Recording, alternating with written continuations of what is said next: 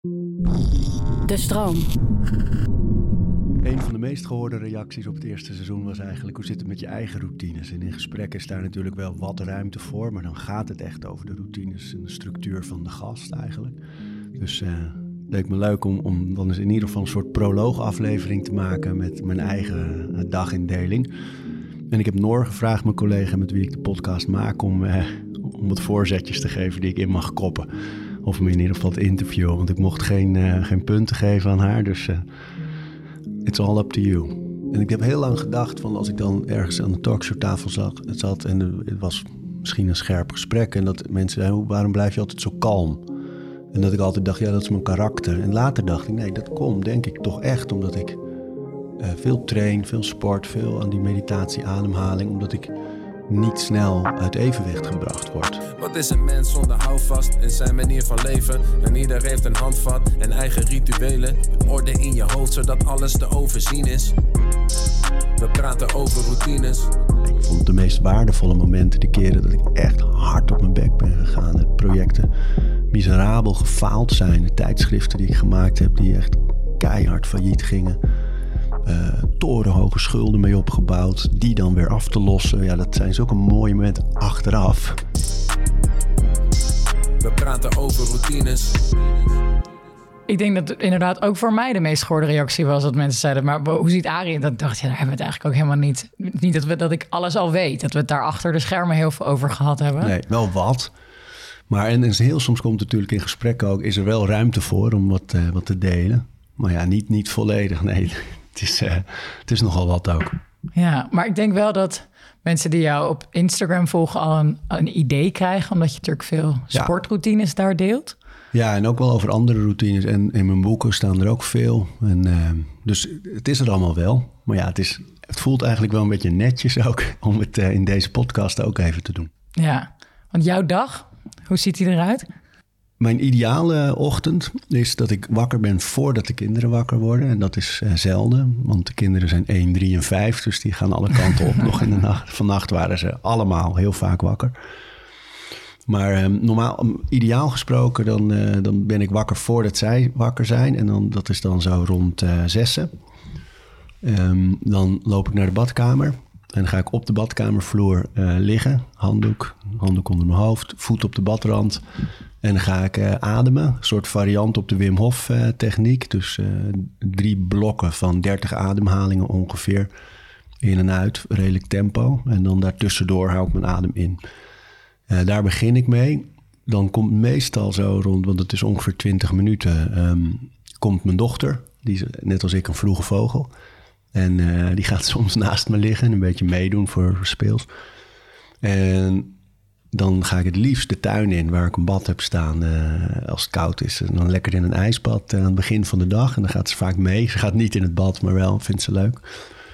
Dus dat is ideaal gesproken. Maar het is ook echt het meest zou eigenlijk dat de kinderen... dan hoor ik die voetjes op het, op het, op het hout lopen. Zo papa, die rennen hun bed uit. Een prachtige metafoor.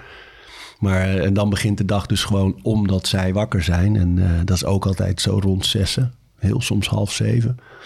En, um, maar goed, die andere, dat heeft mijn voorkeur natuurlijk. En die kan ik helaas niet altijd zelf sturen. Want in hoeverre heb je het idee dat jouw routines bepaald worden door je gezinsleven? Grotendeels hoor, ja. Maar ook wel, kijk, veel routines die ik heb en gewoontes, die heb ik ook om um, de kinderen bijvoorbeeld bij te houden. En om aan het einde van een lange dag of een lange week, als ze zeggen, uh, gaan we dit doen? Ja, dat ik ja kan zeggen en mee kan gaan. Dus en dat ik, uh, weet je, ik ben best wel laat aan kinderen begonnen. Ik ben nu 47, uh, mijn oudste is 5.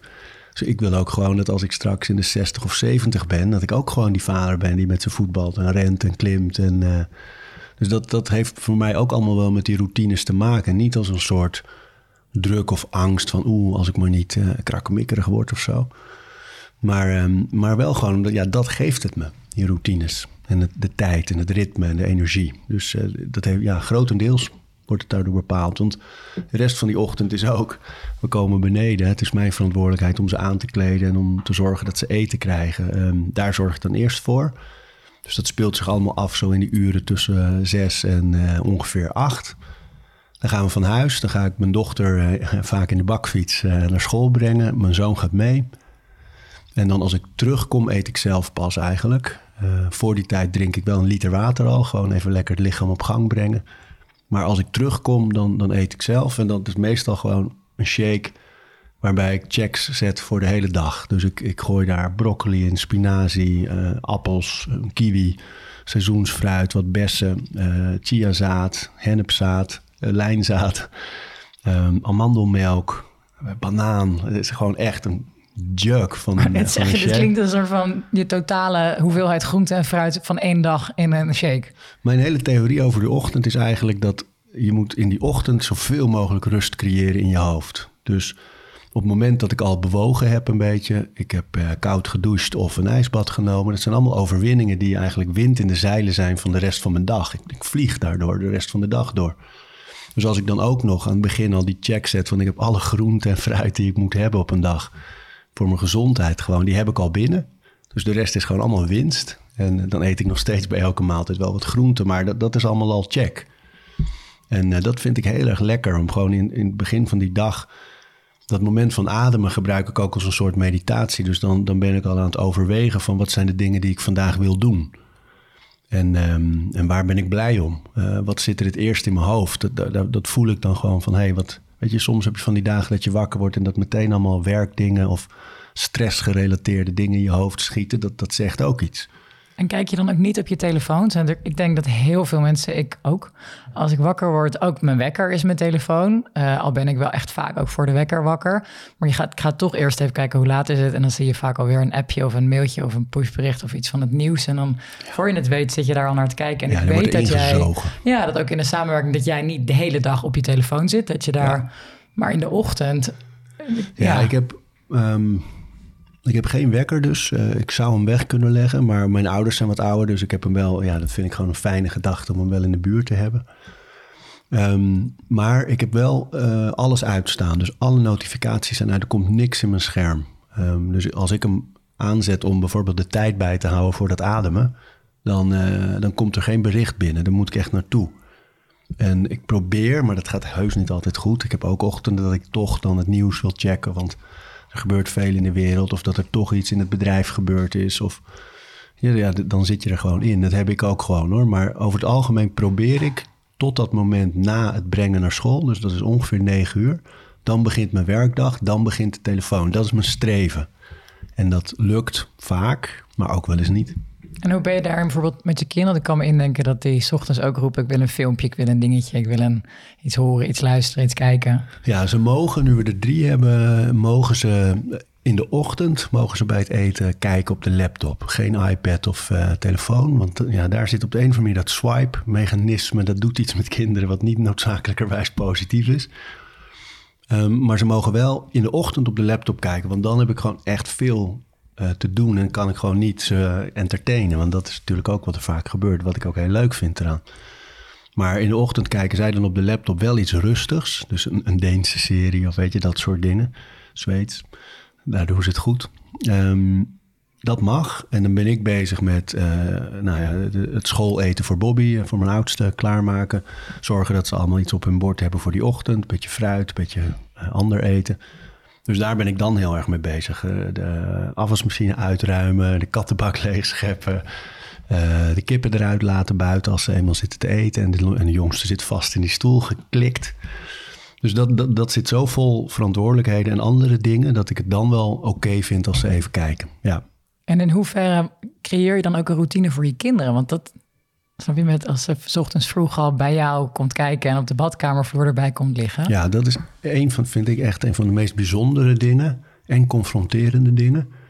Omdat uh, wat je doet, kijk, je kan zoveel zeggen en je kan een visie hebben op dingen, maar wat je doet, dat voelen ze, dat ervaren ze. En dat, en dat is, ja, in het bedrijf merk ik dat ook. Ik kan het hebben over een bepaalde cultuur die ik wens, maar op het moment dat ik het niet leef en dat ik het niet doe, ja, dat is wat je ziet. De cultuur wordt bepaald door wat je tolereert en, uh, en, door je acties. En dat vind ik bij kinderen heel mooi. Dat Bobby op een gegeven moment ging zeggen van... ik wil ook in het ijsbad. En dan ging zo met de beentjes erin bungelen. Veel te koud natuurlijk dus. Maar nu, weet je, als ik, dat bad staat daar ook zonder ijs... en dat is dan gewoon koud water, dan gaat ze gewoon in. En ik vind het heel mooi of ze ziet mij met een kettlebell deadlifts doen... En kinderen bewegen van nature natuurlijk functioneel en goed. Dus zij pakt een lichtere kettlebell en doet gewoon echt een hele mooie deadlift. Ja, dan denk ik wel, ja, het is alleen maar van kijken. En mijn zoon klimt in het, rek waar ik mijn pull-ups doe. Daar kan je ook op klimmen. En dat doet hij dan ook, weet je. Dat, ja, ik vind dat prachtig. Dat ze gewoon spelenderwijs... Dus ik heb nog nooit gezegd, laten we dit gaan doen of je moet dat of nooit. Helemaal op eigen initiatief en alleen maar door kijken en ook willen proberen... gaan ze dingen nadoen. Maar, maar de reden dat ik zeg, dus soms ook confronterend is dat dat dus ook wel is uh, uh, over de telefoon. Weet je wel, mag ik, mag ik je telefoon? Nee, ik vind het niet fijn als je met een scherm de hele tijd zit. Maar dat doe jij toch ook? Ja, daar ga je. En dat is natuurlijk met meer dingen. Als ik mijn zoon ineens hoor zeggen, fuck, fuck, fuck. Dan oh, oh. shit, ja. Dus dat is het ook. Ja, je geeft gewoon door hoe je leeft, geef je mee. En dat is een enorme verantwoordelijkheid. Maar heel mooi om te zien dat de goede dingen, dus ook echt wel de mooie dingen, ook echt wel meegegeven worden op die manier. Dat lijkt me wel. Ik bedoel, ik heb geen kinderen, uh, vooralsnog dat als je, zeg maar, je zegt net, Bobby is ook een ochtendmens, maar bijvoorbeeld, ik herinner me van vroeger, mijn zusje is absoluut geen ochtendmens. Dat een onderwijssysteem waarin bijvoorbeeld tien of elf uur was voor haar veel passender geweest. Maar dat bestaat nou eenmaal niet. Dat me ook best. Ehm, ik vond dat als kind ook wel dat je wordt gewoon ook gedwongen in routines die je worden opgelegd. De routines van je ouders die je moet volgen, omdat gewoon je moet meedraaien in het gezin. Ja, en, en deels denk ik ook wel goed, omdat uh, voor kinderen duidelijkheid en, en echt een vaste structuur. Ik merk dat bijvoorbeeld met eten, dat je, je bent anders heel snel geneigd. Weet je, met Mozes, mijn zoon, doen wij nu van, dat is een sprokkelaar. Dus als, ik, eh, als hij ochtends zijn fruit niet op heeft, laat ik het gewoon staan. En dan een paar uur later is, is alles weg. Maar als je tegen hem gaat zeggen, nee, je moet nu, want we zitten nu aan tafel, nu eten, eten en anders. Weet je, je gaat al heel snel onderhandelen en uh, chanteren. Ehm, dan, ja, dat, dat werkt niet bij hem. En, uh, maar en tegelijkertijd denk ik wel, die vastigheid van, oké, we eten drie keer op een dag en dan zitten we bij voorkeur met het hele gezin aan tafel. dat vind ik toch ook wel waardevol om mee te geven. Maar ik wil altijd proberen te zorgen dat dat ze een beetje structuur wel meekrijgen. Ik vond vroeger bijvoorbeeld verschrikkelijk dat wij elke zondagmiddag gingen wandelen. Of elke zondag één keer en soms zelfs twee keer naar de kerk ging. Vond ik verschrikkelijk. Maar later dacht ik, vooral aan die wandelingen, echt met, met een soort nostalgisch gevoel terug. Dat vond ik heel mooi. En dat zou ik nu ook heel leuk vinden om met mijn gezin te doen op zondag. Lekker met z'n allen naar het bos. En, en zelfs met de kerk heb ik toch ook, als ik orgelmuziek hoor of bepaalde liederen, of ik zit in zo'n ruimte met, uh, met een groep mensen, dat heeft iets waardevols en iets positiefs voor mij nu, terwijl ik het vroeger verschrikkelijk vond. Dus ik denk dat opvoeding is, is een evenwicht vinden tussen uh, ja, toch een, een, beetje duwen en uh, structuur aanbieden, aanreiken. En tegelijkertijd heel veel zelf laten ontdekken en, en laten doen. Dat is niet altijd makkelijk. Ja, een eigen structuur binnen de gezinsstructuur. Ja, ja, ze ontwikkelen toch wel hun eigen gewoontetjes. En uh, ja, dat, dat, is ook heel leuk om te zien. Ik, ik, probeer er zoveel mogelijk ruimte aan te geven. En uh, ja, tegelijkertijd moet ze toch gewoon om, uh, om half negen op school zijn. Dus ja, daar ontkom je niet aan. En het is ook grappig dat je... Ik denk dat veel mensen dat herkennen. Dat je inderdaad de structuur van vroeger, de routines en de afspraken en wat de, de vaste waarden in het gezin waarin je bent opgegroeid, dat je dat dan heel stom vindt als je erin zit. En ik hoor eigenlijk nooit, maar heel veel mensen die er dan inderdaad een beetje melancholisch naar terugkijken. Oh, dat zou ik nu ook wel willen. Of dat, ik zou bijvoorbeeld nu heel graag op wandelvakantie naar Zwitserland willen. Terwijl mijn moeder heeft het denk ik duizend keer geopperd. Maar met hakken in het zand en eh, echt niet. En ik wil naar Spanje en er moet een restaurant zijn en weet ik veel. Maar dat ik dan nu, ik bedoel, ben nu 26, dat ik dat lijkt me echt de shit nu. Maar ja, moest er tien jaar geleden niet aan denken. Maar ook omdat je anders zelf anders in het leven staat. En ik denk dat dat bijvoorbeeld te maken heeft, want dat herken ik wel, dat je nu leef je in drukte en dan krijg je een soort behoefte om rust op te zoeken. En terwijl vroeger was het eigenlijk andersom voor je gevoel. In zo'n structuur dat je dacht, zo'n zondag, joh, dat duurde zo, die duurde drie dagen gewoon. Dat was enorm.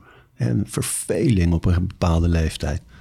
Terwijl nu kun je echt verlangen naar zo'n dag die maar doorsluimert. Dat is heerlijk als dat nu gebeurt, maar dat is ja, zelden. Maar kan me ook indenken dat bij jou vroeger een zondag er anders uitzag dan bij andere mensen hun zondag? Ja, dat was, kijk, mijn vader als dominee uh, werk je gewoon zeven dagen in de week.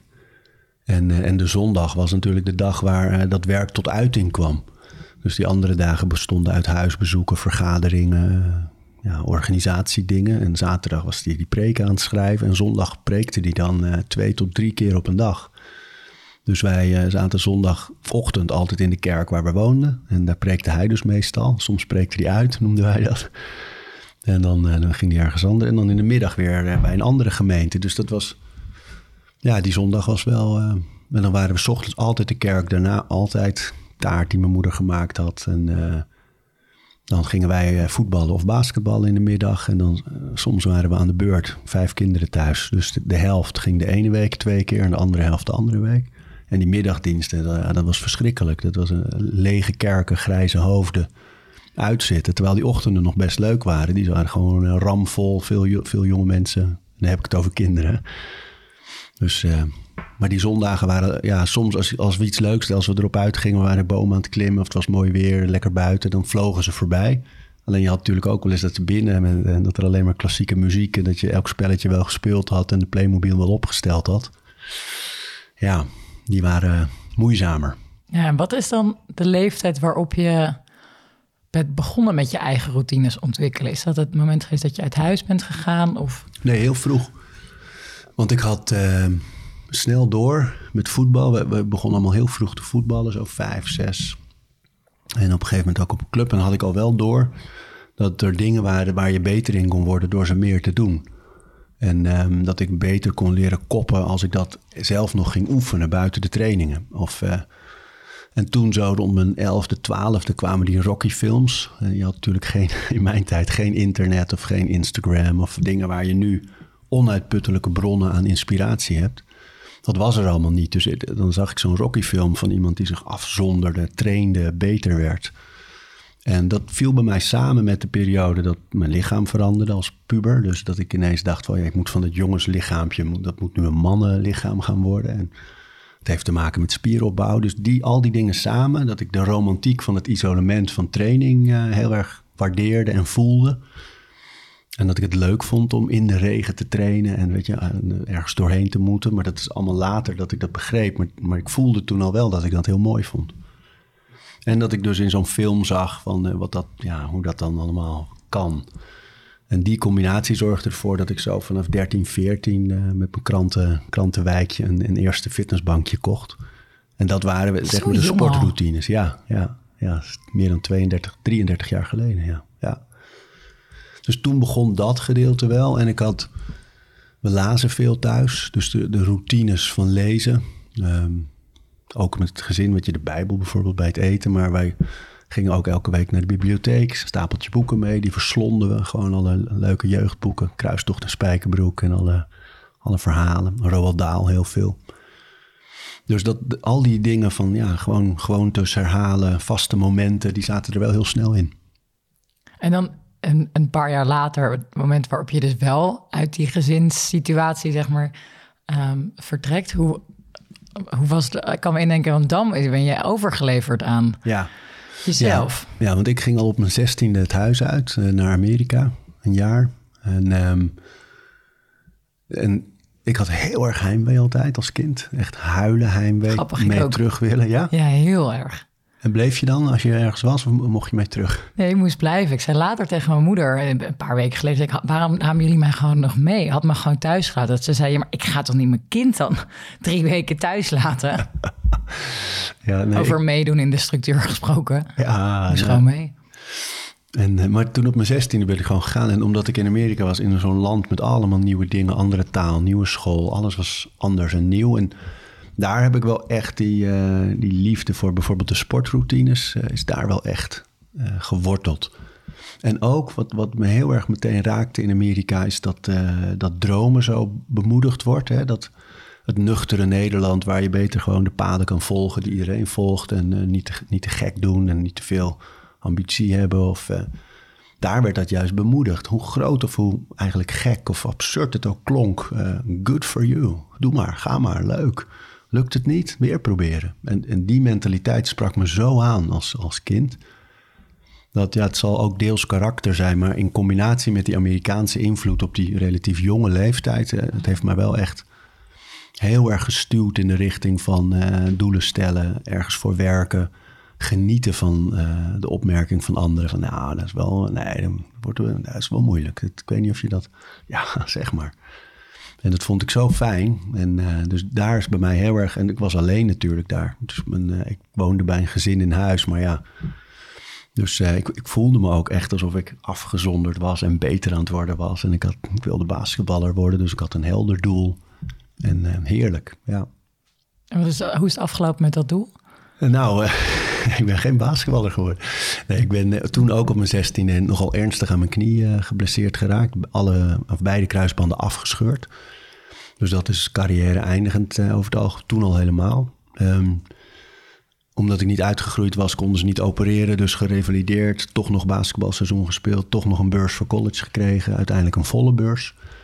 In het derde jaar college uh, ging goed, was mooi. En toen zeiden de doktoren, je moet echt nu opereren. Ik was uitgegroeid.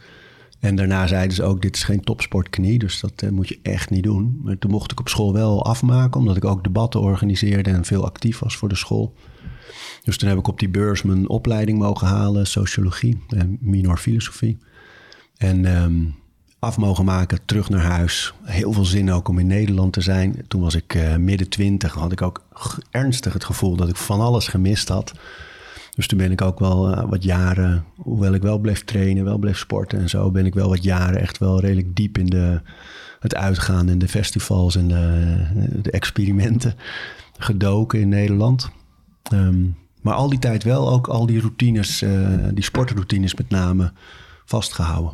Als je veel uitgaat en veel feest, um, dan is het heel moeilijk om. Je, je slaap wordt ingekort en je energie is ingekort. Je gaat ongezonder eten, ongezonder je hele leven. Ja, maar weet je wat het, grappige daarmee is? Dat, dat die dingen, dus uh, hoe we met voeding nu bezig zijn en met slaap, die, die, dat is echt van de laatste tien jaar dat mensen, en eigenlijk de laatste vijf jaar pas echt, dat, dat mensen heel erg veel daarmee bezig zijn. Omdat onze levens steeds voller zijn geworden en de afleiding steeds groter en de stress steeds meer. En de inactiviteit steeds meer, is, is die behoefte natuurlijk uh, groter geworden om goed te kijken naar slaap, rust, herstel, voeding. Maar dat was toen veel minder tot niet. Dus uh, ik had juist het, ik zat echt nog in die, in die sferen van nee, opbranden, door. Slapen doen we wel uh, als we oud zijn en, en, gaan. Zeven dagen in de week werken, beuken, castings, audities, oefenen, trainen. Terwijl je wel heel jong al naar je lichaam luistert, omdat je voelde ik wil sporten en bewegen en uh, mijn lichaam verandert en ik wil daaraan werken. Ja, maar sport is bij mij zo diep geworteld inmiddels dat ook als ik op donderdag of vrijdag uh, flink uitging, dan ging, ik natuurlijk, dan ging ik bijvoorbeeld niet op zaterdag uh, keihard trainen of zo. Maar het zat wel gewoon erin. En ik had ook het gevoel dat juist omdat ik sterk was en uh, goede energie had, dat ik dat andere leven ook wel aankon door en door de week heel hard te werken en dan in het weekend heel hard uit te gaan. En, en het was natuurlijk ook een leeftijd dat je eigenlijk dat ook wel goed kan hebben nog. En uh, kijk, als ik nu uh, twee nachten tot drie, vier, vijf uur doorga. Uh, en een beetje aan de MDMA lik, dan, dan is het wel een paar weken klaar, denk ik. Vermoed ik. sinds ik kinderen heb, heb ik dat allemaal niet meer gedaan. Ze zijn niet meer uitgetest. Nee, nee. En weet je wat het ook is? Ik, ik, ik fiets nu wel eens op tijden door de, door de stad. Dat je mensen terug ziet komen. Hè? Dus met name voor de COVID-periode natuurlijk. En, en dan dan denk ik echt, wanneer vond ik dit leuk en waarom ook alweer? Terwijl, ja, ik heb daar ook echt wel heel erg van genoten. Ik heb er nergens spijt van. Maar ik denk nu wel heel vaak, wat doe je jezelf aan? Of als ik mensen in mijn omgeving zie, die uh, nu dan echt, bijvoorbeeld met kinderen, en dan toch tot vier, vijf uur, en dan ben je brak terwijl je kinderen hebt. Dan heb je en niet de volle aandacht op die kinderen, dat kan niet. En uh, ja, je doet jezelf dat alleen maar aan. Je hebt er zelf een paar dagen last van. Dus ik heb veel liever nu mijn ritme en mijn energie en dat ik alles uit mijn leven kan halen eigenlijk. En uh, ten volste kan genieten en lekker veel kan doen. Heb ik veel liever nu. Maar voor alles is een tijd. Maar heeft dat ook te maken met uh, dat jullie nu in het paradijs wonen sinds, wat is het, een jaar, twee jaar? Dat je uit de stad bent gegaan, maar de, de verleidingen zijn ook wel... Ja, maar ik heb, daar heb ik nooit zoveel last van gehad. Ik heb gewoon de jaren dat ik alleen was, zeg maar, vond ik het heel leuk om veel uit te gaan, veel uit eten te gaan, eh, losse relaties hier en daar. En Weet je, daar heb ik heel erg van genoten. En ik heb nooit het gevoel gehad toen ik met Romy ineens alles klopte en, uh, en dacht van nou, nu gaan we bouwen. En ehm, dat zij over kinderen begonnen, dat het gewoon logisch voelde. Um, en trouwen en logisch. Terwijl ik van al die dingen altijd dacht van ja, misschien, misschien ook niet, maakt niet zoveel uit. Um, dat heeft eigenlijk voor mij wel heel erg veel rust gegeven. Dat ik dacht, uh, dat hoeft dat andere, ik, heb, ik mis niks. Weet je, ik, ik heb nooit, wat je soms wel eens ziet bij vrienden, dat ze dan uh, het gevoel hebben dat ze, nou ja, dat kinderen misschien een beetje in de weg zitten soms van dingen die ze nog zouden willen doen. En dat heb ik helemaal niet. Ik kan nergens meer van genieten dat ik met mijn hele gezin iets aan het ervaren ben. Of uh, ja, dat geeft zoveel uh, geluk ook. En heeft mijn ambities veel scherper gemaakt. Ik ben nu echt, ik ben niet alleen voor mezelf bezig, maar ook voor, uh, voor de rest. En dat in combinatie met hoe we nu wonen en dat we de plek aan het bouwen zijn zoals we zo heel graag willen. En dat, dat geeft heel veel perspectief. Dus ik ben samen aan het nadenken over wat gaan we, wat gaan we met die tuin doen. En ik kan dan zelf nog kijken van welke sportmogelijkheden wil ik. Dus dat is heel erg een hele concrete manier van bouwen aan een leven zoals ik dat graag in wil richten. En uh, waar ik zelf heel erg van geniet, maar waar de mensen om me heen ook heel erg van genieten. En dat, ja, dat geeft gewoon heel veel uh, voldoening. En wat is dan het moment geweest dat je, dat klinkt alsof sport heel lang je routine is geweest. En daarna, daarbuiten was gewoon leven. Gewoon kijken hoe de wind waait en gewoon leuke dingen doen. En daar, waarvan sport de basis vormt, waardoor je energie hebt om al die dingen te doen. Maar wat is dan het moment, weet ik veel, de, de meditatie en je bent ook groot Wim Hof fan. Maar wat is het moment geweest dat, dat je dat ook bent gaan implementeren? Nou, met Wim Hof, uh, toen ik uh, voor Radio 1 een programma maakte, een jaartje uh, bij de EO. Toen heb ik Wim Hof een keer geïnterviewd, 2008 of 2009, weet ik niet precies werd vrij lacherig nog over hem gedaan. De Iceman, haha, die man met het ijs. En, um, maar hoe hij vertelde over aan je weerstand werken, dingen aankunnen, uh, de wetenschap verbazen. Uh, zoveel energie en zoveel, wat me het meest raakte aan wat hij toen vertelde en wat we nu ook samen hebben meegemaakt als hij daar zit te vertellen, hoewel hij alle kanten opschiet. Maar er zit een, een enthousiasme in die man, wat, iets, wat lijkt op hoe kinderen enthousiast zijn over het leven. En uh, dat sprak me zo aan dat ik dacht, dat ga ik ook. Dus vanaf 2009 ongeveer ben ik met die koude training en die ademhaling aan de slag gegaan. En nu ik thuis een bad heb, uh, laat ik dat ook veel meer zien. Daarvoor was het altijd dat ik zei, ja, dat koud douchen, dat promote ik. En het mooie daaraan vind ik, ik zie er elke dag tegenop. Dus als ik koud douche, dan sta ik daar, mijn lichaam nog warm van het dekbed en sta ik daar een beetje toch ook echt gewoon te aarzelen. Van ja, ga ik nou inderdaad die knop die zo altijd mooi op het midden staat tussen, weet je, gewoon lekker warm, helemaal naar koud, vol koud draaien. En die kraan aanzetten en er dan nog met dat warme slaaplichaam onderstappen. Daar zie ik enorm tegenop op dat moment. Maar dat te overwinnen, elke dag weer, ja, dat doet zoveel met je karakter al. De overwinning in de ochtend. Plus dan de wetenschappelijke voordelen voor je immuunsysteem, je weerstand, je bloedsomloop, je antistress.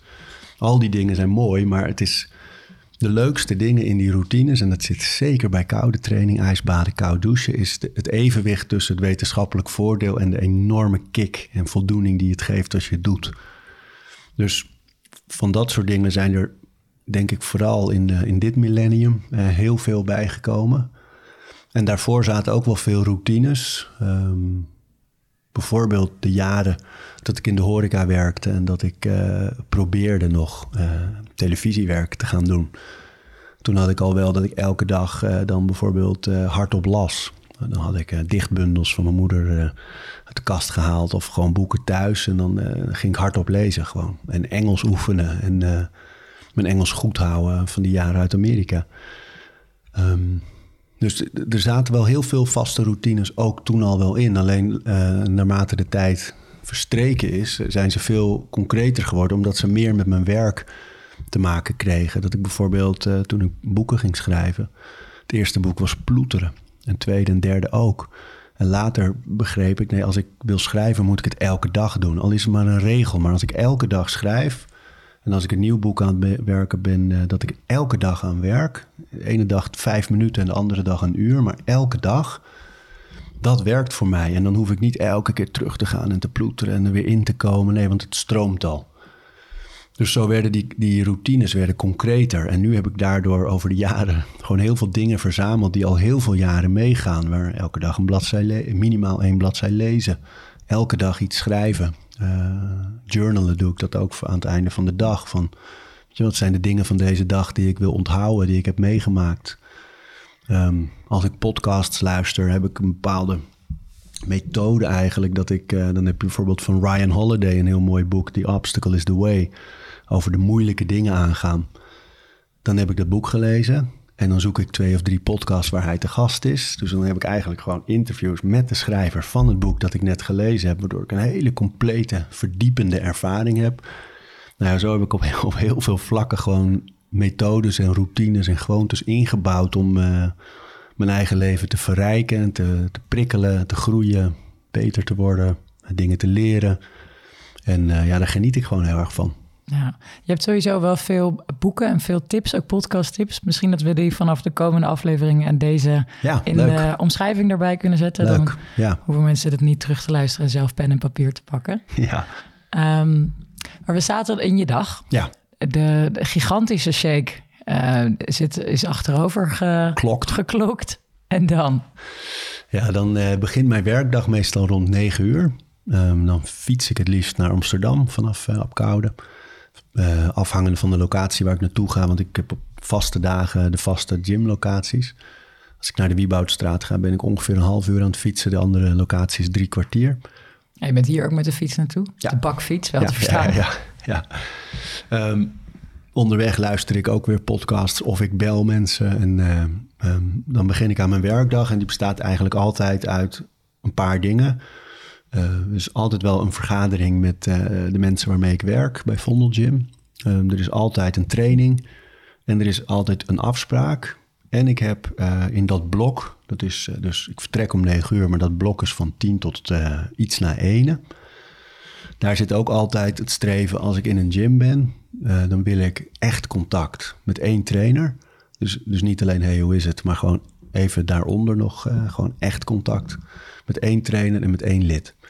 Dus daar doe ik dan mijn best voor. Dat ik, uh, je, als ik naar iemand toe loop die aan het trainen is, dat ik een andere vraag stel dan uh, wat ben je aan het doen en wat ga je na? Echt even contact maken. En dat is een van de dingen die ik probeer om mijn bedrijf gewoon altijd lekker levend te houden en interesse te houden in de mensen. En uh, ook relaties te bouwen eigenlijk. Um, dus dat zijn de blokken, die, dat is eigenlijk elke dag hetzelfde. Maar omdat die afspraak, die probeer ik vaak in een half uur te doen. Trainen is meestal een uurtje. En trainen combineer ik ook vaak met afspraken. Dus als mensen al een tijdje aan het appen zijn uh, van... hey, kunnen we eens even bijpraten? Dan doe ik het ook vaak zo dat we samen gaan trainen... en dat we dan een kwartiertje nog koffie drinken voor het kletswerk. Maar, dat is nogal intimiderend, kan ik me indenken. Nee, nou, nee, dat pas ik aan aan de persoon. zijn dit allemaal sportieve mensen? Nee, maar dat pas ik aan aan de persoon. En kijk, uh, trainen... Voor mij is trainen het is allereerst gewoon een van de weinige dingen in ons leven... Uh, waar je nog voelt en ervaart hoe het is om ergens doorheen te moeten. Hè. Dus ons leven staat op shuffle. En we hebben onszelf heel erg aangeleerd, is iets moeilijk, oh dan ga ik de andere kant op. Is iets niet zo leuk, oh dan ga ik iets anders doen. Is deze persoon niet zo leuk, dan maak ik het uit. Is deze studie niet voor vind niet alles weg. Baantje, moi, weg. Sport, je moet er doorheen. En uh, er zijn op zoveel manieren zijn, is dat karaktervormend dat als ik mezelf voorneem, ik ga uh, 20 kal fietsen op een assault bike. En ik weet dat als ik er bij 19 afstap, dan draait hij wel door en dan kom ik ook op 20. Maar weet je, die kleine dingen is om dan te blijven zitten in je eentje tot 20 kal. Dat is allemaal, ja, dat vind ik hele dingen die heel mooi vertalen naar de rest van het leven. Dus maar als ik dan met iemand ga trainen waarvan ik denk, nou, die uh, is minder ervaren of uh, ja, misschien niet bereid om zo diep te gaan, dan doe ik een ander soort training.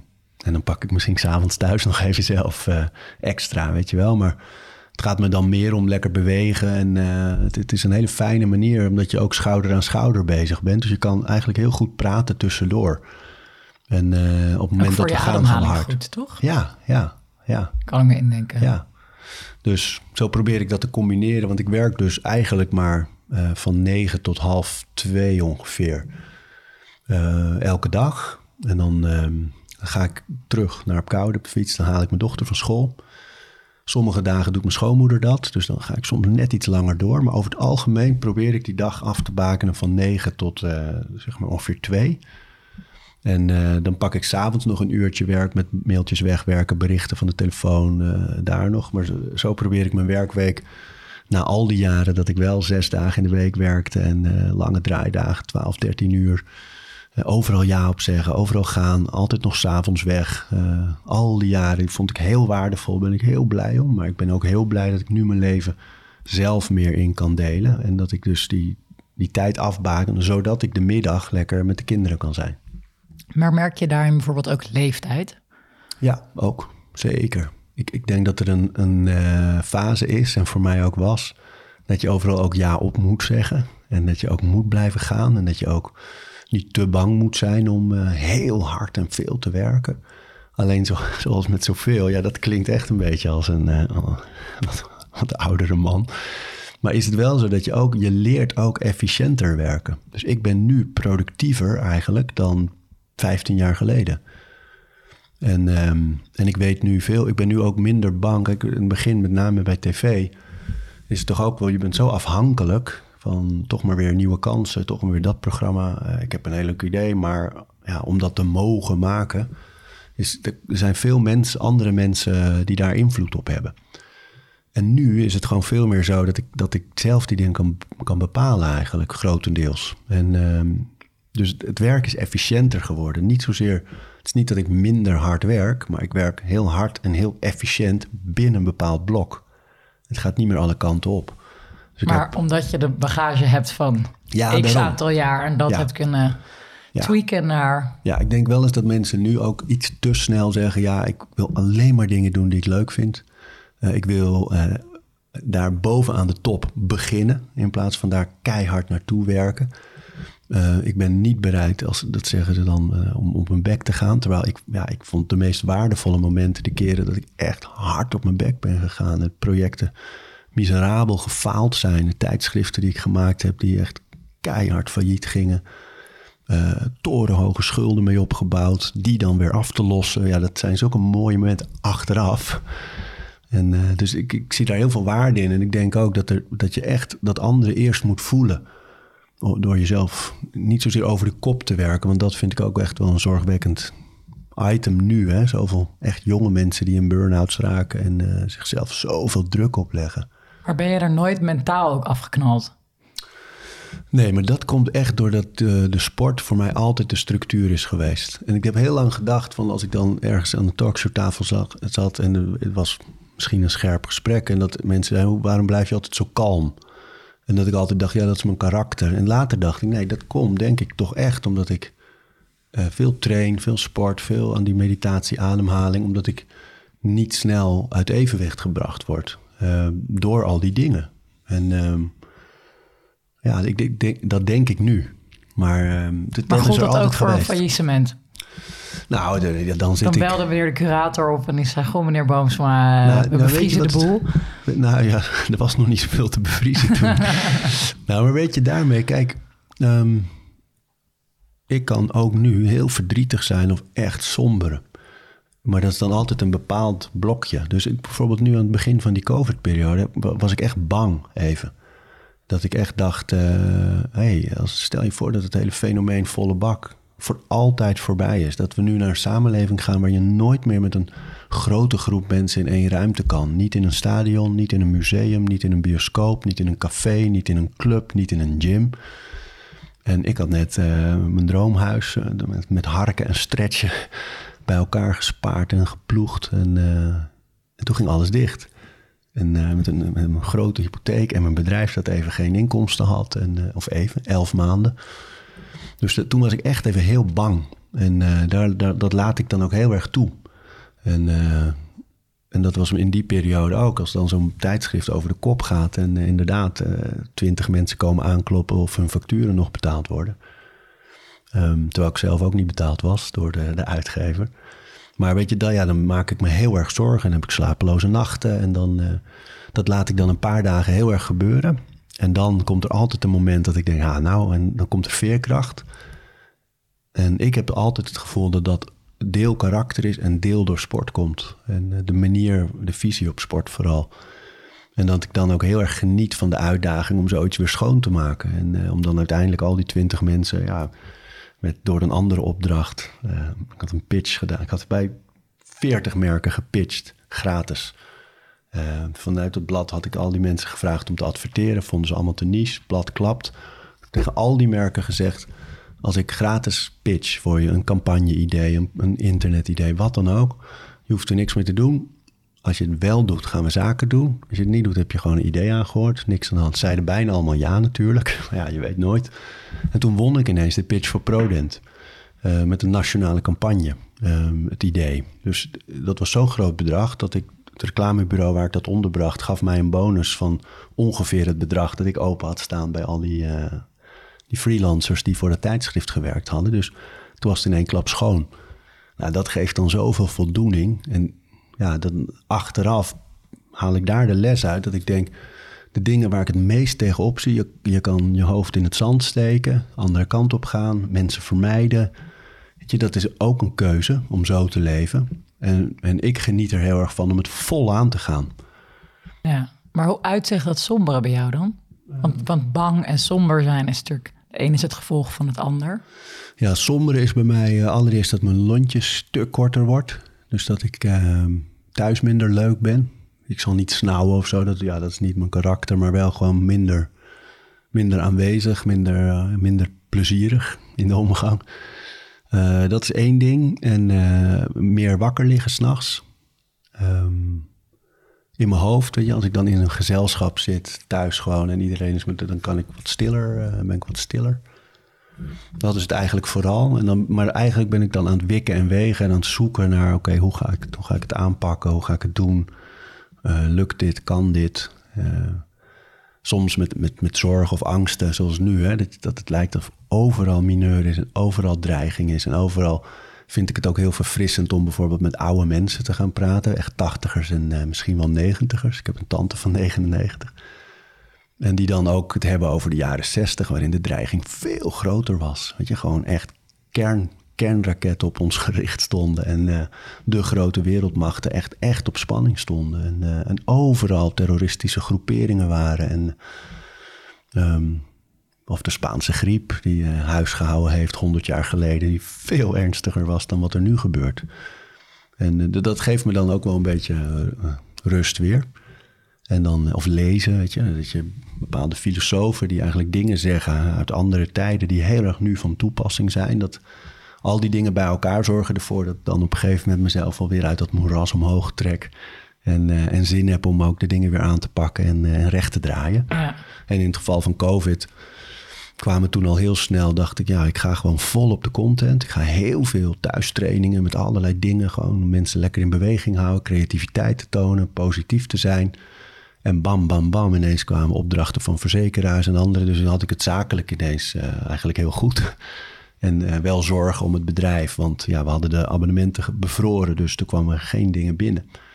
En uh, dus daar moesten we echt wel, uh, echt wel aan de bak. Maar ook daar gekozen, content, geven, geven, geven. En het komt wel weer terug. Ja. En dat is dan gelukkig ook zo, dat de leden blijven, grotendeels. En nu het weer open is, is, leeft het ook lekker. En dus het werkt dan gelukkig. Um, en, en het komt, ja, dat is denk ik wel lekker ook aan wat langer meelopen. Is dat je op een gegeven moment ook wel durft te, te voelen dat um, het altijd wel weer lukt. Dus uh, de jaren dat ik heel erg bezig was om nog uh, op het podium te komen, uh, heb ik vaak genoeg. Dan liep ik omhoog en dan werkte ik in de horeca en dan rookte iedereen nog. Dus stinkend naar rook liep ik zo drie hoog, gulden winkelplantsoen, Bos en Lommer, uh, de trap op om een uur of drie. Dacht, ja, weet je, hoe lang kan ik nog elke week een paar audities blijven doen en oefenen en trainen. En uh, voordat er eens een keer echt ja wordt op, op iets goeds. Niet op een dingetje hier en dingetje daar, maar echt. Nou, dat duurt dan een paar jaar. En dan uh, uiteindelijk is het toch nou ja, één vaste klus, acht maanden lang. En hup, daar. En ineens een contract. En dan een volgende omroep. En, en ineens is er iets. En kloppen de dingen. En dat, uh, als dat vaak genoeg gebeurt, dan, uh, dan durf ik ja, inmiddels op te vertrouwen dat ik mezelf altijd weer ergens uit kan werken. Dat ik goede mensen om me heen heb. Dat ik ideeën heb, altijd weer. En dat zijn fijne dingen om op te kunnen leunen. En uh, ja, dat is een paar keer, als je mazzel hebt, is het een paar keer in je leven dat de dingen echt samenvallen en dat dat allemaal bij elkaar komt. En dan, uh, ja, dan kan je echt vliegen. Ja. Deze aflevering van Overroutines wordt aangeboden door Squarespace. Een alles in één platform waar je je eigen website kunt bouwen en beheren. Het maakt niet uit of je producten, diensten of je passie met de wereld wil delen. Het kan allemaal bij Squarespace. Ik noem even kort drie handige functies van het platform. Met het ontwerpsysteem kan je makkelijk je website vormgeven en het helemaal eigen maken. Squarespace analyseert hoe je website presteert en wat er voor nodig is om je bedrijf online verder te laten groeien. En ook kan je abonnementen en exclusieve content aanbieden aan betalende leden. Start nu je gratis proefperiode via squarespace.com/overroutines. En ben je klaar om je website echt te lanceren? Gebruik dan de code overroutines, dan krijg je 10% korting op je eerste aankoop van een website of domein. Ik wil nog wat je net zei voor die content. Even bijpakken. Ik was op vakantie even. En toen zat ik de quest psychologie te lezen. En daar staat op een gegeven moment letterlijk de zin... Ehm, waar het voor het lichaamsbeeld van vrouwen niet goed is om te bladeren door de Vogue of de Glamour, of om te kijken naar Holland's Next Topmodel, kunnen mannen beter wegblijven van de Mens Health en Arie Boomsma. Terwijl, bedoel, ik weet dat je zo bezig bent met, snap je, het is natuurlijk niet je idee met, ook oh, ga even heel Nederland onzeker maken door... Nee. Ja, Want ik kan je... me best indenken, dat was natuurlijk ook toen we bij Stix waren. Jullie zijn ook bevriend. Hij zei min of meer hetzelfde, dat hij dat ook lastig vond. In een tijd, met name die eerste paar maanden, iedereen zakte in mineur, waar nog steeds mensen in zitten. Ja. Ja, ik, ben, ik heb wel over de jaren geleerd dat je daar eigenlijk weinig invloed op hebt. Dus je moet het niet versterken. Dus ik, op dit vlak bijvoorbeeld, die Mens Health, ja, ik heb, ik heb vijf keer op die cover gestaan. Ehm, als ik de hele tijd die foto's zou plaatsen, ontbloot bovenlichaam, glamourachtige shots, dan, dan versterk je dat. Terwijl wat ik nu doe is accepteren dat sommige mensen zo'n zinnetje, omdat ik een soort metafoor voor iets ben geworden over de jaren, die dan lekker klinkt in zo'n zinnetje. Hè, dat is één ding. Voor maar deze... je hoort alleen maar bladen, maar heel specifiek jouw naam. Dat ja. is ook een nou opmerkelijke keuze. Maar het is aan de ene kant ook dat je, wat je net zegt, dat je heel goed weet waar je goed in bent geworden. En je bent ook echt je eigen merk, wat ook heel knap is, maar ook zwaar als mensen dat zo benaderen. Ja, alleen die, daar heb ik verder dus geen invloed op. Dus waar ik voor kies op mijn Instagram bijvoorbeeld, dat ik altijd iets geef. Dus als ik alleen maar een oefening laat zien, dan wil ik dat het speels is, zodat mensen denken: oh ja, ik kan ook nog zo proberen. En natuurlijk zijn er dan mensen die. Er is altijd wel iemand die zegt: ja, maar je houdt geen, mens, je houdt geen rekening met mensen die. Uh, nou, dan noemen ze een hele ingewikkelde. Uh, aandoening, weet je wel. Van nee, ja, dat kan niet. Weet je, ik heb. Dat bij, toen ik bij de EO was en geschorst werd op een gegeven moment, toen merkte ik heel sterk hoe, hoe enorm die mechanismen kunnen zijn van mensen die je heel tof vinden. En, en zeggen, goed zo, wat goed wat mooi. En ook die andere groep, mensen die je bijna haten, dat die er altijd zijn. Gewoon altijd. Want het gaat niet over mij. Um, deze mensen kan ik misschien echt raken met iets wat ik maak. Maar deze mensen, ja, die, die zullen ontevreden zijn over van alles. En nu ben ik even het mikpunt. En die zijn er altijd allebei. Dus het enige wat ik kan doen is eigen koers houden. En accepteren dat dan af en toe in zo'n bijzinnetje. Als jij het nu niet gelezen had, had ik dit nooit geweten. Weet je wel? Dus zo is het ook. En, uh... Ja, maar ik weet dat bijvoorbeeld dat jij ook, uh, heet die Philly? Die uh, man op Instagram ook. Ja, Marcus Philly. Ja. Dat jij ook wel met hem een beetje de verhouding die ze hier omschrijven, een beetje met hem hebt, toch? Als in... Ja, dat vind ik bijvoorbeeld iemand die het heel goed voor elkaar heeft en die zakelijk sterk is en uh, mooi concept en uh, perfecte thuissituatie qua materialen die hij gebruikt. Goede videocontent. Alleen ik denk dat het, als het op social media aankomt, heel gezond is om af en toe te denken: wauw maar ik denk dat de grootste uitdaging voor ons allemaal op social media is dat je niet overal iets mee hoeft te doen. Weet je, mensen die op, op socials zijn om haatcomments achter te laten. Weet je, als je er goed over nadenkt hoe absurd dat eigenlijk is. Dat je de moeite gaat nemen om naar. Ik merk het altijd als een van mijn posters doorgeplaatst op AD of Telegraaf of, of andere platforms ineens zitten er dan een paar van die hele venijnige types tussen. Dat ik, ze denkt, het is weer ergens doorgeplaatst. Dan kijken ze volgen je niet. Uh, ze hebben meestal zelf geen volgers of uh, ze altijd anoniem. Uh, privéprofiel. Um, maar dat, dat zijn mensen, ja, die, die gaan echt bewust ergens naartoe om iets gemeens te zeggen. En dat vind ik een hele absurde gang van zaken. Dus Ik heb zelf dan inderdaad dat ik kan echt wel voelen soms dat ik ineens, hè, krijgt die nou weer die kansen? Wow, die blijft maar gaan. En die, wow, dat is die goed bezig. En dan voel ik soms natuurlijk ook wel afgunst. Of dat ik, en, maar dat zegt iets over mij. En dat is denk ik een heel belangrijk inzicht. Dat het niet, het succes van een ander heeft niets te maken met mij. En het heeft, doet ook niets af aan mijn eigen succes of mijn ambities of mijn pogingen of niets. En uh, dus, nou ja, wat ik toen met Stix ook over had, dan ga ik bijvoorbeeld heel bewust heel positief commenten op, uh, op mensen. En echt mijn best doen om goede woorden te vinden. Niet een emoticonnetje even makkelijk eruit, maar gewoon woorden kiezen om een compliment te geven. Dan moet ik erover nadenken hoe ik dat formuleer. Nou, dat is in mijzelf al een proces dat me meteen die andere kant op draait. En dan terug naar je dag. Ja. Inmiddels, het is een uur of twee. Ja. Bobby uit school gehaald. Ja, dan ben ik dus middags altijd met de kinderen. Die middag is open. Die laat ik ook liefst open, want daar zit de impulsiviteit. En ik geloof heel erg dat dat vaste ritme dat ik heb, dat creëert zeeën van tijd eigenlijk. Terwijl het voelt, als je het allemaal op zou schrijven, als een hele volle dag. Met, en ja, alles is heel efficiënt. Alleen in dat middagblok, daar zit dus de ruimte. En daar is mijn grootste uitdaging om het werk, wat natuurlijk altijd doorgaat met het eigen bedrijf, uh, om dat daarbuiten te houden. En sommige dagen vind ik dat heel lastig, want als er echt iets gebeurt en ik moet eigenlijk daarbij zijn, dan zit ik heus wel eens, even, terwijl de kinderen aan het spelen zijn, toch op die telefoon. En uh, ja, dat wil ik niet. En dan, dan, daar... daar... komen dus ook die opmerkingen vandaan. Ja. Ik wil ook, jij doet het ook. Ja, ja. Maar uh, als het wel lukt, dan zijn dat heerlijke middagen. Want die, ja, die kabbelen gewoon impulsief voort. En dan zeggen ze, zullen we daar? Ja, dan gaan we naartoe. En dan pak ik de fiets en dan fietsen we lekker weg. De weilanden in of de bossen in. Of... Heerlijk. En uh, dat is tot ongeveer het eten. Um, ik heb de verantwoordelijkheid voor het ontbijt. En als ik thuis ben voor de lunch in het weekend en Romy doet eigenlijk altijd het avondeten. Um, dus dan heb ik de kinderen tot het avondeten. Dat doen we samen, allemaal gezin aan tafel. En dan uh, na het avondeten um, gaan ze ja, eerst met z'n drieën in bad. Dat doe, dat doe ik. Uh, of mijn schoonmoeder soms. Daarna neemt Romy de baby mee, uh, Juni. En ik neem de andere twee mee. Ik lees ze voor. Ik wacht heel even tot ze in slaap zijn. De ene sneller dan de ander. En dan ga ik naar beneden ga ik de keuken opruimen. Of als we buiten hebben gegeten, de tafel daar. Maak een rondje over het erf. Uh, kippenvoer, schapenvoer, eendenvoer. Um, ik bemoei me niet met de paarden, dat is van de dames bij ons. Ik loop over het erf, zet de skelters en de dingen terug en uh, maak orde. Ik schiet eigenlijk elke avond een paar baskets, gewoon basketbal thuis. Um, dan heb ik dat uurtje dat ik nog wat berichten wegwerk, achterlopen op WhatsApp, die er allemaal uit. Uh, mailtjes die echt belangrijk zijn, Slack van het bedrijf.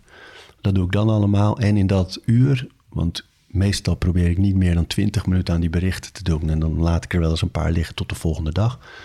Daar wil ik ook even dat journalen, even, even over de dag schrijven. Of soms werk ik ergens aan en dan wil ik dat schrijven. Of een bepaalde post, als er maar geschreven wordt. Dan ga ik naar boven. Uh, doe ik een korte ademhalingssessie met de Calm-app. C-A-L-M, Calm. Um, die begeleidt me gewoon in ademhaling. Heerlijk. En ik denk altijd aan het einde van de dag: wat wil ik morgen doen? Dat schrijf ik op. Ik eindig de dag, maar dan lig ik al in bed. Eigenlijk altijd met drie dingen noemen waar ik dankbaar voor was van die dag. Zodat ik met een positieve mindset ga slapen. Spreek je die dan ook uit? In mijn hoofd, ja, niet hardop. nee. Nee, misschien dat je het er met elkaar over hebt. Ja, dat wel eens. Ja, nou, nee, dat, maar Romy en ik zijn allebei erg. Onze vrienden lachen daar vaak om, omdat wij heel erg het fijne benoemen. Dus als wij zo, stel dat we hier, we zitten hier nu met z'n vier, er zitten nog twee collega's die mensen niet zien of horen.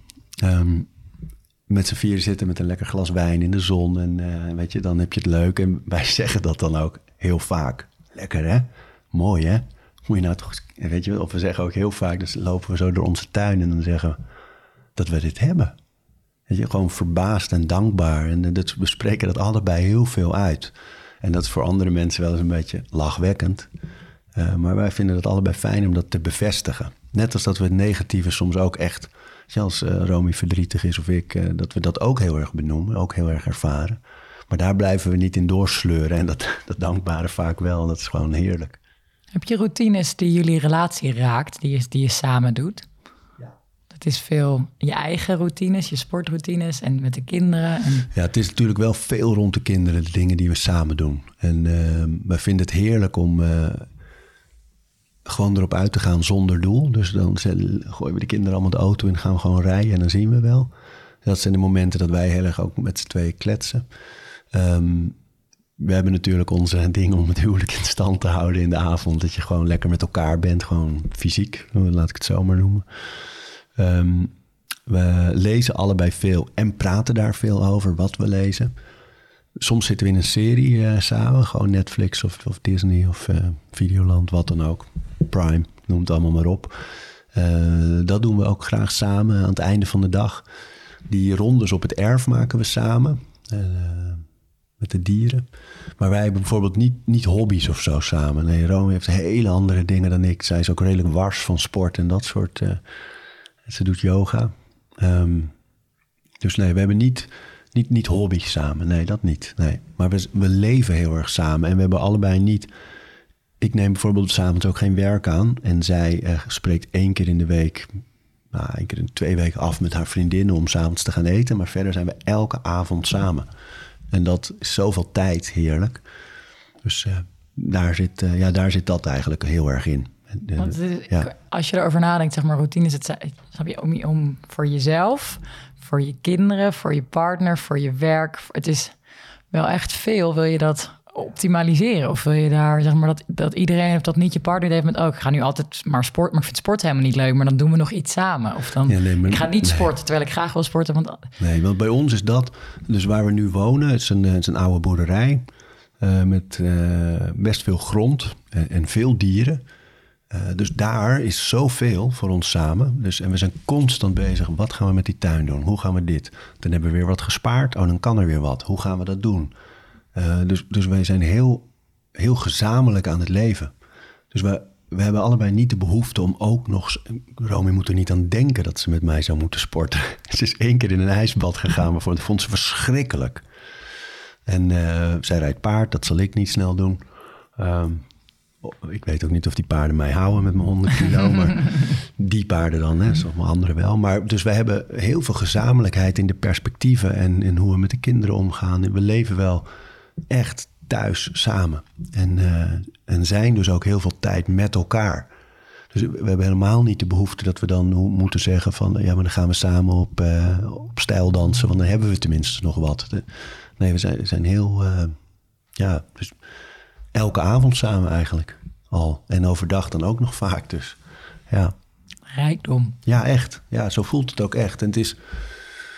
Ja, zij is een stuk jonger, maar we zijn wel allebei heel bewust bezig met ons leven zo inrichten als dat we het zelf fijn vinden. En uh, daar is weinig ruimte voor ruis. Dus er is ook weinig ruimte voor mensen die ja, daar niet positief omheen uh, bewegen. En uh, Weet je, we hebben allebei afscheid genomen van, van vrienden die zuigen en die, die eisen. En die, ja, het is, de, de goede mensen blijven over in je leven. En we hebben, we hebben fijne mensen om ons heen. Dus dat, is, ja, dat vinden we allebei belangrijk. En uh, nee, voelt, voelt heel gezamenlijk, ja. En qua eten, want je zei het net al even... dat jij verantwoordelijk bent voor ontbijt en voor lunch. Maar je, je sport heel veel.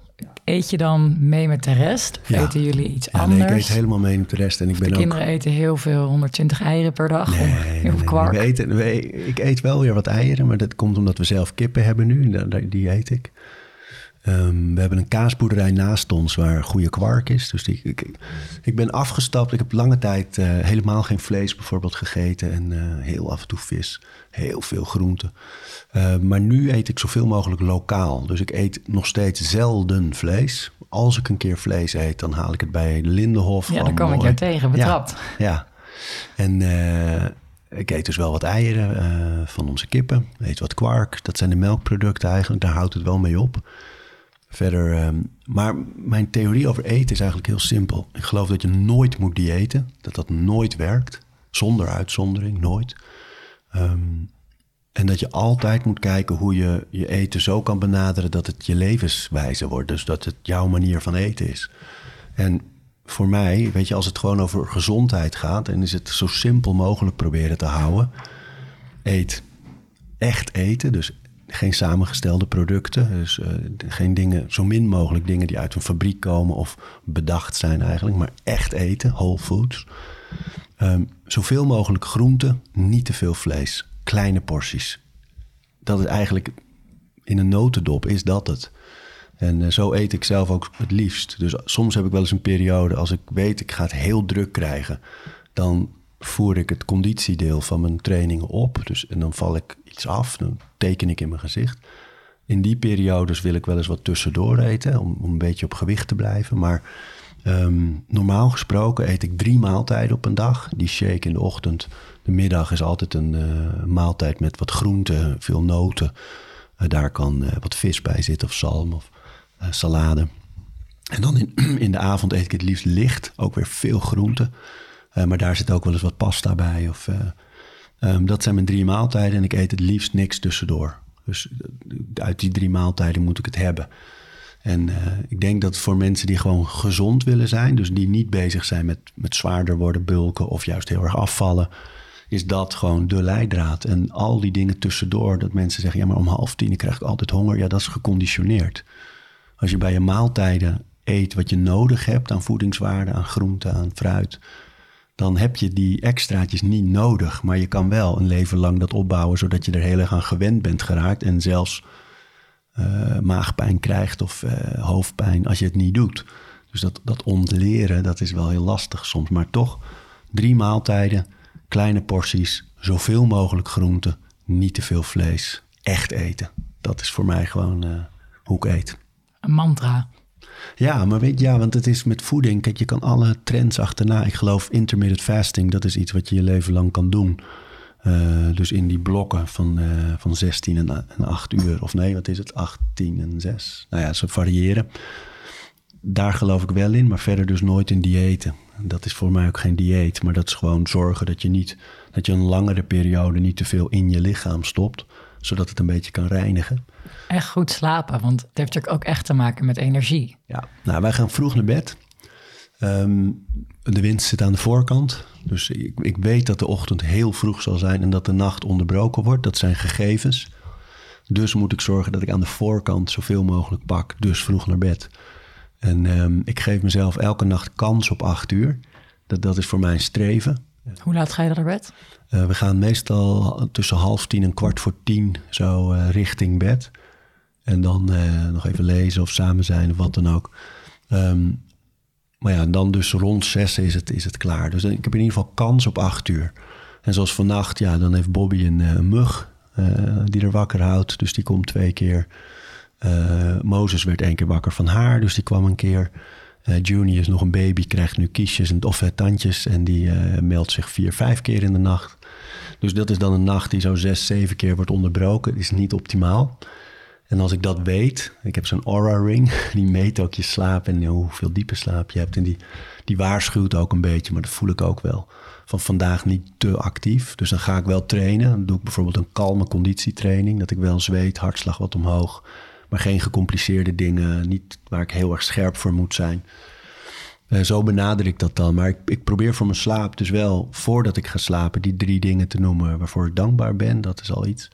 Ik ga ook een paar avonden in de week op een pranamat liggen. Dat is een soort Wat? een matje uh, met een soort uh, stekels. Het, het is een spijkermatje. Het is gegeven van een spijkermat, ja.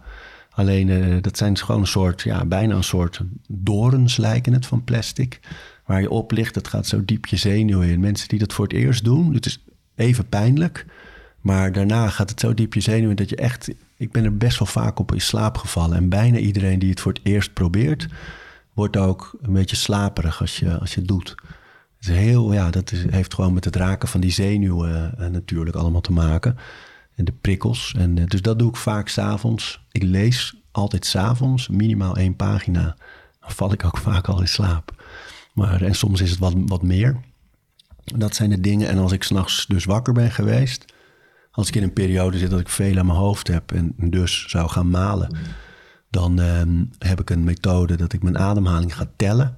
Dus zoals je vroeger schaapjes telde, tel ik dan mijn ademhaling. Dan uh, in en uit is één, in en uit is twee. En, en dat tellen zorgt ervoor dat ik niet afwijk, van, uh, afdwaal met mijn gedachten. En het ademen natuurlijk voor rust. Zo val ik redelijk snel meestal weer in slaap. Dat werkt goed. En ik schrijf dus voor, voordat ik naar boven ga, schrijf ik dus de dingen op die ik wil doen. Zodat ik niet in mijn hoofd heb, oh ja, ik moet dat niet vergeten. Oh ja, ik moet die mailen. Oh ja, ik moet dat. Dat zit er dan niet in, want het staat genoteerd. En uh, die dingen bij elkaar werken goed voor mij. Ik zorg, wij hebben gelukkig eh, de ramen open, dus het is redelijk uh, koel in de kamer. Daar zorg ik voor pikdonker. Ik doe nooit licht aan s'nachts. Ook niet als ik naar de wc of uh, wat dan ook ga. Um, dat zijn eigenlijk wel de belangrijkste dingen, denk ik, die ik doe voor slaap. En dan nog, ik ben gewoon nu afhankelijk van, uh, van de kinderen natuurlijk. Dus hij wordt onderbroken, maar ik heb, uh, ja, ik heb over het algemeen niet, niet een uh, tekort aan energie daardoor, gelukkig. En het komende nou ja, seizoen, de komende afleveringen, we gaan weer beginnen met opnemen. Hoe, hoe, hoe kijk je ernaar? Nou, ik merk, als je terugkijkt op die eerste serie, hele mooie gesprekken, denk ik. En, en Um, ik merk zelf dat ik fijn vind om, zoals jij nu ook gedaan hebt, bij die dag te blijven. Dus dat ik de gasten die we dit komende seizoen, hebben weer mooie gasten en lekker uiteenlopend. Um, om, om echt aan de hand van die dag misschien wel wat uit te waaieren, dat het ook een mooi portret wordt, maar wel bij die routines en die gewoontes dichter daarbij te blijven. We hebben natuurlijk wel aflevering met Thierry bijvoorbeeld. Uh, ja, dat was echt atypisch. Ik ben heel blij dat we het gedaan hebben. Maar het was wel in de serie eigenlijk een, een vreemde aflevering. En zo waren er een paar die wat meer richting portret gingen en een beetje weg van de gewoontes. Dus dat zou ik wel iets strakker willen in het nieuwe seizoen. Ik zou, als we doorgaan met zo'n serie, uh, zou ik wel wat meer ook specifieker. Dat je bijvoorbeeld over de routines bij rouw. Uh, ja, echt in van die niches te duiken. Dat, dat lijkt me ook mooi nog. Ja, dus genoeg ideeën nog. Ja. Ja, zin in. Ik ook. We praten over routines. Dankjewel voor het luisteren. En voordat je weer doorgaat naar andere dingen, wil ik je nog even wijzen op Over Inspiratie. Dat is het mailtje dat ik elke donderdag rondstuur met drie tips. Dingen waar ik zelf veel aan gehad heb. Het kunnen producten zijn, artikelen die ik gevonden heb online, onderzoeken uh, Instagram-accounts, podcasts, boeken, van alles eigenlijk. En ik denk dat je daar zelf ook veel aan kunt hebben. Dus vind je het leuk om dat mailtje elke week te ontvangen? Dan kun je je opgeven op ariboomsma.nl onderaan de pagina. Dan krijg je voortaan elke donderdag in je mailbox over inspiratie.